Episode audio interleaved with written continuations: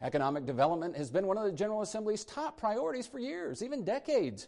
Hoosier lawmakers have slashed various business taxes, eased regulatory constraints, weakened labor unions, and even changed the way Hoosiers set their clocks. All, we were told, as part of an ongoing campaign to position Indiana as a 21st century promised land for job wielding companies.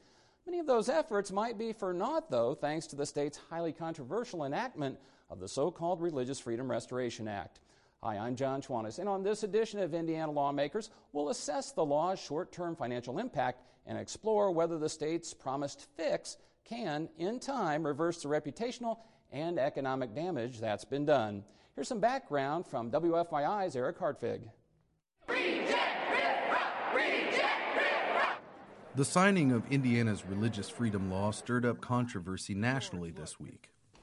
What we had hoped for with the bill was a message of inclusion, inclusion of all religious beliefs. We do not condone discrimination, we do not tolerate discrimination, and we will not legislate discrimination. Backlash over the RFRA law may also have a serious effect on Indiana's economy. And now a new Twitter hashtag Boycott Indiana growing online. Organizations such as the NCAA, Angie's List, and Eli Lilly publicly support the new changes to the law amidst a growing list of concert and convention cancellations. Indiana welcomes 72 million visitors each year. These visitors spent just over $10.3 billion in 2013. Though the RFRA blowback stands to threaten more than Indiana tourism dollars, Many Hoosier businesses remain hopeful that the numbers will continue to increase in light of making changes concerning LGBT civil rights, while others feel the damage has been done. The Religious Freedom Restoration Act in Indiana does not give anyone the right to deny services to anyone in this state. We've got a perception problem here because some people have a different view. And we intend to correct that. For Indiana lawmakers, I'm Eric Hartwig. Thanks, Eric. Back in a moment with our weekly roundtable discussion. Indiana lawmakers from the State House to your house.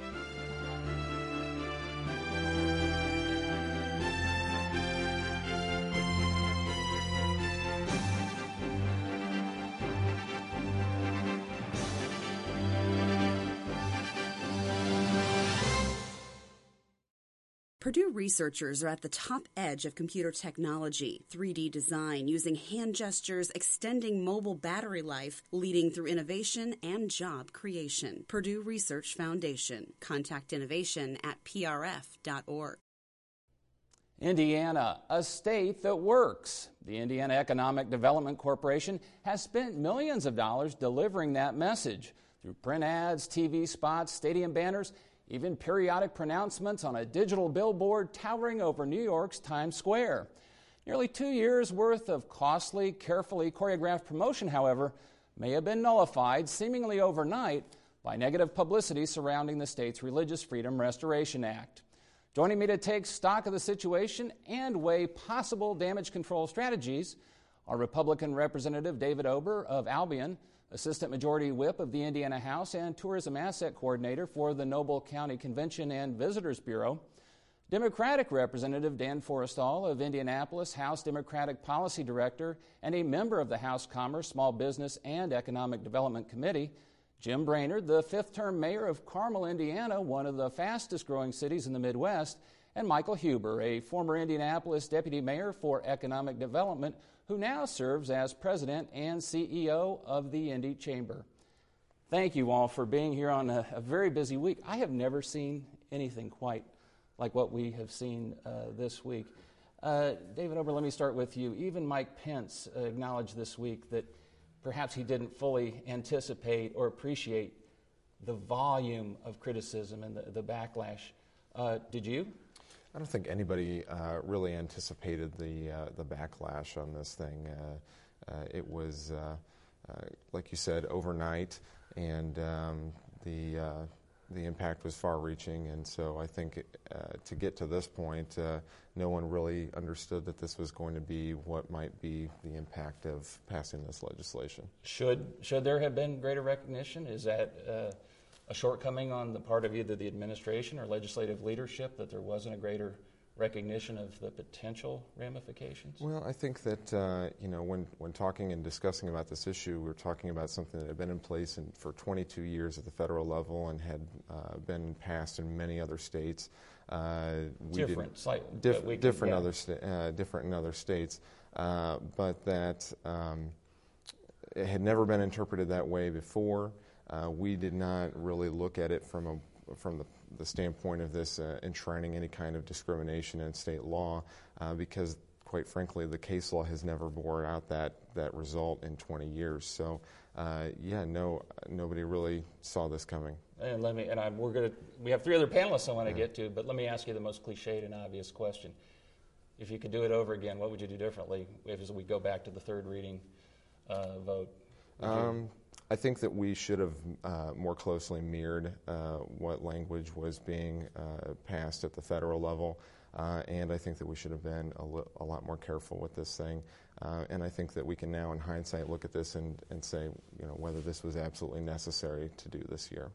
Dan Forestal, did somebody drop the ball here by not uh, kind of having the radar working a little more actively to see what might befall Indiana if this was enacted? I would say, yeah, I would say that's you know, probably even a, a bit of an understatement. Uh, I think for the past three years, uh, since I've been a, uh, a representative, uh, you know, Indiana House Democrats have tried to uh, warn our friends in the supermajorities and the governor to stay away from these really, really divisive uh, social issues, and it hasn't worked. And this session, the longest uh, floor debate that happened was on this law, and it was about exactly this: that it was creating a perception that Indiana was unwelcoming, that we were attacking a certain group of people. Uh, we had amendments that would have fixed it; those were shot down on party lines. Um, you know, we feel like we did our best to uh, ring the warning alarm about this bill, and the, it just went unheeded. Uh, Mayor Brainard, you know. Uh, no doubt, we've seen any number of mayors and, and chamber officials lining up uh, this week and even last week uh, prior to the, the final vote to say this is a bad thing. Was there perhaps not as much attention uh, paid to this, or as much, uh, was it not treated as seriously as it should have been, say, in January and February, uh, when this could have been maybe redirected without putting the governor and others perhaps in a bit of a catch 22? That would be nice. You know, I, I think hindsight's easy. Uh, I think with social media today and other quick means of communication, that uh, things escalate very quickly. I, I think the real question uh, is what do we do now? You know, there's the old saw that, you know, politician says, as long as they spell my name right, I don't care.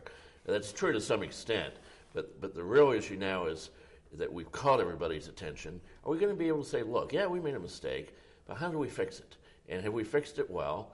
Um, and uh, where do we go from here in terms of being able to attract uh, the smartest, brightest people? Because we know if we can't attract those people to the state, we're not going to be able to attract the good jobs that we want. And I do want to talk about the fix, which uh, I should point out as we tape this uh, segment, we're in a bit of an awkward spot because we're still a, a few moments actually away from the formal announcement of what appears to be an agreement that will add clarifying uh, language, but I think we pretty much know where that it, it headed. It's not outright appeal, repeal, as, as your caucus, Dan Forrestal, had wanted. It's not a change in the civil rights uh, provisions overall about protected classes. Something maybe uh, uh, a little bit in between there. But this notion of, of being caught off guard, I'm guessing, Michael Huber, you were not caught off guard. Other chambers were not. But again, I didn't see the same kind of mobilization this year, for instance, that I saw last year with the attempts to derail the proposed constitutional ban on same sex marriage. Yeah, Jon, the, the business community uh, did oppose it since its introduction, but, at, but also was caught off guard. There's no question. It um, opposed it since its introduction just because it was uh, uh, similar to what Representative Forrestal said, felt that it was divisive, time consuming, when it'd be better for the General Assembly to focus on other issues. But no one could have seen this coming, and anyone who says that, uh, that he or she did see it coming is lying, I think. I, uh, I, what, it, it was uh, bad timing.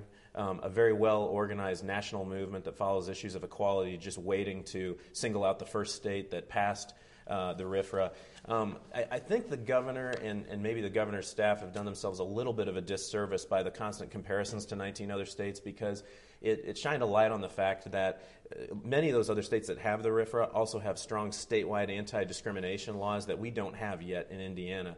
And so, um, uh, you know, no one could have, no one, I don't think, could have could have seen that coming. Uh, the, the last thing I'd say that, that's been a real wake up call for for um, our employers in Central Indiana is um, now it's, it's, you know, perception is reality. And there have been a lot of criticisms leveled at Indiana that just aren't true and even exaggerations of the existing bill that aren't in there. But the market is speaking very loudly. It's clear that the market cares a lot about this issue, and the perception of a state as a welcoming, inclusive place is really important to attracting the talent and attracting companies. Let's talk about the, the brand if you want to put, put this in business terms. You know, we had Ford with the Edsel, we've, we've had uh, Coca Cola with New Coke. There have been kind of case studies in, in how not to uh, uh, roll out a product or to uh, put forth your brand in a positive light. How bad, uh, I know you were surprised by the reaction, but how bad is the damage right now? How would you assess it? And you're in the tourism uh, business, your day job. I mean, scale of 1 to 10, is this a 15 or 20 or what? well, I, I, would say it's, it's up there towards the top, absolutely. And uh, when we talk about how we start to repair the reputation of the state and, and uh, uh, get everybody back in a positive trajectory here, uh, we have to recognize that uh, uh, social issues now are, are becoming economic issues and fiscal issues. And so I think right now what we have to focus on, what we are focused on, is saying that the state of Indiana takes the strongest possible position opposing any kind of discrimination for any kind, for any reason uh, and that we will make clear that that was never the intent of the law uh, and that it's not the intent of the members of the General Assembly or the governor's office. Uh, and so, uh, yes, uh, it's time to hunker down and start to rebuild. And, and have you heard? I mean, we've all heard anecdotes about and threats about people going elsewhere, and I know uh, Wilco, the, the band, didn't decided not to perform. Mm. Disciples of Christ, which is based in Indianapolis, said, uh, you know, we're not going to have our North American conference here in 2017. Angie's List did, yeah. s- decided at this point not to move forward with a, an expansion that might have yielded a thousand jobs. Do you believe? Is everybody out there uh, taking these threats at face value, uh, or is there a lot of bluster? Do you think and, and posturing? Well, first, let me start by saying when I when I really uh, realized that this was at critical mass is when I saw uh, the governor and leaders uh, in the Republican House and Senate taking cover under President Bill Clinton and President Obama. Uh, I never thought I would see the day when that would be the wing that they would run under. And, and so I think that really tells you how out of control this thing has gotten. And one thing that's been really disappointing, and Angie's List is in my district, that's a thousand jobs, a $40 million expansion, and they're seriously looking at, uh, I think, going some, somewhere else, somewhere more welcoming. Uh, my hope is that we will stop that kind of loss uh, to the city of Indianapolis and to the state of Indiana as a whole. But we have everyone agreeing at the same time that discrimination is wrong, but none of our leaders stepping forward to fix it. Uh, that is a serious problem, and it's a serious gap in uh, policy that I think has to be addressed to really restore Indiana's good reputation. I wonder if we're seeing uh, a shift, a change in the landscape here. It used to be that when we talk about companies kind of throwing their weight around, they, it would usually be over economic development incentives or, you know, a classic example if you don't build me a stadium, I'll take my pro sports franchise uh, elsewhere. Are we seeing something now different that companies can flex their muscles on just about anything? I mean, are you where you have 40 or so corporate headquarters? I think 75. Now, 75. Yeah. Uh, are you worried that they're all going to start showing up on your doorstep? Never mind the state issues, uh, you know, and say at city council, or you know, we really feel yeah. that we should do this or that or the other. I got quite a few phone calls yesterday. People having difficulty with, uh, you know, hiring offers out. Suddenly, the candidates withdrawing because of the adverse national publicity we were getting. But I think we all recognize uh, corporations government, at least in Carmel, it's about quality of life. It's it's about uh, building a place that people have choices. People, especially uh, the best and brightest employees, have choices about where they go. They can go to the West Coast, the East Coast, the South. They can, uh, you know, in my generation, I think we found a job and went there. Today, people find a place they want to live and, and then look for a job. Uh, you know, we don't have mountains or oceans or great weather. a lot of the You're going to build one, though. I think that's in the, the five-year plan. When I point out, neither does Paris. You know, they did just fine. It's flat, uh, little murky river through it, and, and no mountains, no oceans. And so we really have to focus, like they did, on that built environment. And part of the built environment is that perception out there about whether it's a place you want to spend your life. And so we can get over this. I'm very optimistic. We've got everyone's attention. We just need to say, hey, you know, the people of Indiana demanded that this be fixed uh, because the perception that's out there doesn't reflect our state's values, the people of the state. And I think uh, most thoughtful people know that. Uh, Michael Huber, you know, uh, you heard the mayor of Carmel. You're active, of course, in Indianapolis. It seems as if a lot of municipalities have tried, amid all the craziness this week, to say, "Hey, we have, we're not like every, the rest of the state." You know, and we've seen efforts in Indianapolis with some of the downtown businesses to say, uh, "You know, we're welcoming." Uh, Fishers, I think, either passed or is passing a proclamation saying we are welcoming. Because of the relationships that these communities already have with businesses, is that going to carry the day, or, or, do people paint with a broad, broad, brush and say, Indiana, we don't want any of you? Uh, we have to go down that road because, frankly, we don't have a choice. This is a this is a state law that's um, uh, right, wrong, or indifferent, giving the state a bad name, and that extends to uh, central Indiana. Um, it's it's going to force us to be much more regional in our cooperation, and I would argue, and hope Mayor Brainard feels the same. The, the level of, of real, uh, meaningful regional cooperation that's happening in central Indiana, but also around the state, is, is at an unprecedented high, and we can build off that. Um, I want to respond to what one thing that Mayor Brainard said because the biggest disruption, and this is part of telling the story, I think, to the General Assembly and others, in, in making this right. The, the biggest disruption in, in our economy, and it definitely impacts Indiana, is the biggest difference between thriving cities and declining cities, or let's say thriving regions and declining regions, is their ability to attract top talent and retain top talent. The, the, the, millennial generation is the most mobile generation that we've seen, and, and we know them because they're our family members and our sons and daughters and brothers and sisters. They, they decide, I want to be in Seattle, Washington, and I'll go figure out the job once I get to Seattle, Washington. That's different from my generation, Gen X, and others. And so it is very important, and the market is telling us this right now, that we've got a signal that we have an inclusive environment, but also it's not just about com- companies. When, when I was deputy mayor, and I saw this just over a five year period, it became less and less about um, we love your tax climate, we love your incentive programs. It became more about I don't know if I can recruit people from California to Indianapolis, or tell me about the quality of life in the region in Indianapolis and Carmel and, and Zionsville. And that's, that's something that is creating the shockwaves all across the country. And our economic development pr- approach and also the policies we put in place have got to start to fit that new context. So, uh, David Ober, your caucus apparently has heard this based on what you've said. We talked about the announcement that'll be forthcoming, and, and you've alluded already to what it will look like.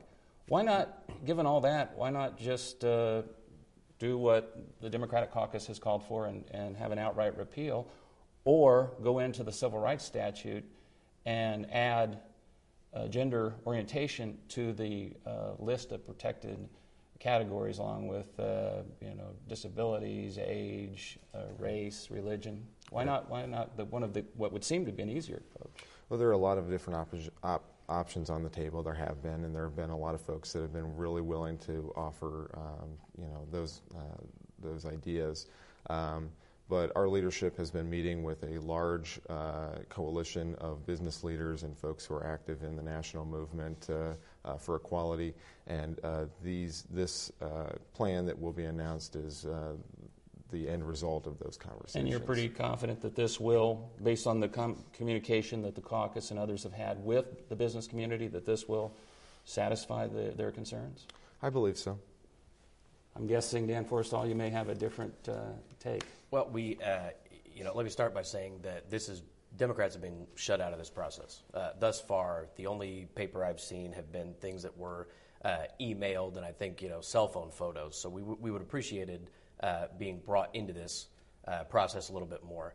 But that said, I, although you're not needed, uh, I mean, to put it bluntly, because correct. there are supermajorities in both the House and Senate, Republican. Absolutely true. But uh, but I would argue that the you know had we been listened to earlier on, we could have avoided all of this. Uh, I mean, if if this if one of the two amendments that we had offered on the floor had been accepted, this would have been a very very different outcome. Uh, we, we you know we tried our best to uh, you know, let our position be known. We don't feel like we were listened to all that, uh, in, you know, intently. Um, but you know, essentially, what what I think the House Democrats have an issue with is again, if we all agree that discrimination is wrong, how can anything short of not allowing discrimination be right? I, I mean, is a little bit of discrimination okay? Is you know how much? Uh, and so, from from that perspective, I feel uh, that the you know the only way that the law has become so tainted that we should repeal it and rewrite it in a fashion that lets everyone know Indiana's open for business. Uh, again, those of you who deal with economic development day in and day out, do you think this proposed fix, as it's been described, will get the job done? Well, I, hope, Brainard? I hope so. I, yeah, I haven't read the language yet, uh, but I hope it clearly and unequivocally says that we can't discriminate against uh, uh, against folks for their sexual orientation. It needs to say that, it needs to be clear. Uh, it needs to be clearer than it would have had to be two or three weeks ago. We need to send a message to the rest of the country. Everybody knows we have a problem. Uh, question is, how are we going to fix it? And hopefully, this uh, new language, which we haven't seen yet, does that. Michael Huber, the damage, even if even if the fix, as we're describing it here, is satisfactory to the businesses that have threatened to take their business elsewhere, does Indiana still have a black eye? And if so, how long does that black eye exist? Um, on one hand, we have to acknowledge that um, it's going to sting for years. Um, on the other hand, though, I'm very optimistic. Our conference room has been ground zero since Sunday with uh, Salesforce, Cummins, uh, Eli Lilly, you know, members of other of other companies trying to figure out how to how to make this right. I think that this can have a unifying effect. But we're going to ask, you know, people on the Republican side uh, to, you know, I appreciate uh, Representative Ober's remarks to really uh, uh help us get serious about uh, even perceptions of discrimination. And we're going to ask the Democrats to try to be pragmatic because every day that we don't get this done, we're getting hit. We're losing millions of dollars. I mean, the, the, the, our, just our Central Indiana may have lost a billion dollars or more uh, based on different studies that are out there. So there's an urgency to getting something done. I, I want to say, too, we also have to not demonize people who supported the RFRA in the first place because I know a lot of people who supported it who weren't, didn't, who, who weren't supporting it because they thought it would promote discrimination. They, were, they had a sincere belief that it would protect people's religious beliefs. So I'm optimistic that there's going to be a healing moment once we get this done. You know, very good. Unfortunately, uh, we're out of time, but uh, I think, it, as you all made clear, this has been a historic week in Indiana, and uh, it ain't done yet. We'll, we'll see how this all unfolds. I thank you all for being here. Again, my guests have been Republican Representative David Ober of Albion, Democratic Representative Dan Forestal of Indianapolis, Carmel Mayor Jim Brainard, and Michael Huber, President and CEO of the Indy Chamber. With a political firestorm still smoldering, there's still a lot to get done in this legislative session. The clock's ticking on the next Indiana lawmakers. And time now for our weekly discussion with Ed Feigenbaum, publisher of the newsletter Indiana Legislative Insight. Ed, the governor has taken a hit in Indiana. The General Assembly has taken a hit. Where does this, you know, what happens to the rest of the session? And who, who emerges from the ashes here? Well, contrary to a lot of, of public perception, legislators can walk and chew gum and legislate at the same time.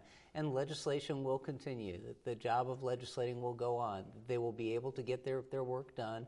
Things will be a little bit more compressed because they essentially lost a week here with all the, the distractions from the, the shiny objects, but they will be able to, to continue. What will be interesting will, will be to see who emerges as the, the de facto leader now.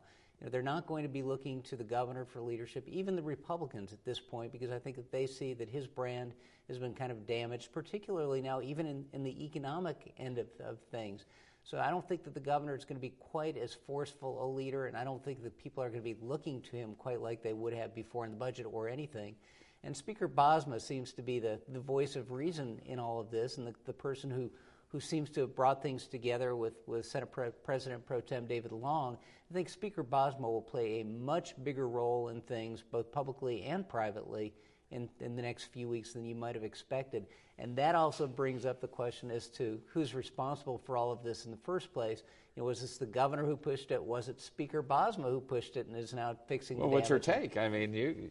I don't think anybody is quite sure, and I think that there's a, a lot of responsibility and, and blame to, to go around on this one. I think that that's, that's uh, a subject for the postmortem at the end of the session. How lasting do you think the, you talked about the political damage maybe to, uh, surrounding the governor within his own party and his own uh, legislative caucuses. How long lasting is that damage, and how long lasting do you think the overall impact on Indiana is? Uh, we've got, what, uh, three more weeks to talk about this, and it's going to be extensive for the governor and for the Republican Party. It's, it's a, a, real hit to his brand, to the Republican Party's brand. The timing could not be worse, both uh, in terms of, of, the city of Indianapolis and the state of Indiana, and politically for the Republicans, with the Coats seat speculation opening up last week. And you know now you've got the, the change at the top in the Republican Party, and uh, a guy from the faith-based community basically taking over the party who's close to the governor from a moderate who is more independent of the governor. A lot of questions are going to be raised about the future of the Republican Party and Mike Pence. We need our score sheets to keep track of all this. It's going to be an interesting few weeks and years, it sounds like. Ed, thanks as always for your insight. For more information, episode streams, and extra content, visit us on the web at wfyi.org/lawmakers. You can access live streaming coverage of the General Assembly on the internet as well. And remember, you can get our show on demand from Xfinity and Bright House Networks.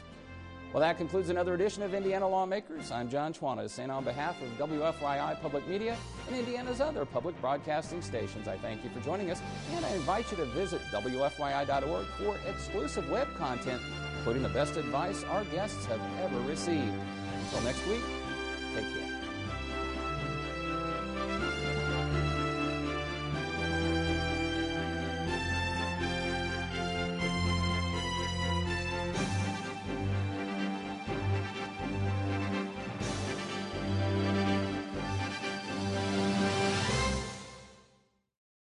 The Visual Analytics Law Enforcement Toolkit, or VALET, developed at Purdue University, brings critical data and analytics to police departments instantly, so officers are a step ahead of criminal activity. To learn more, visit otc-prf.org.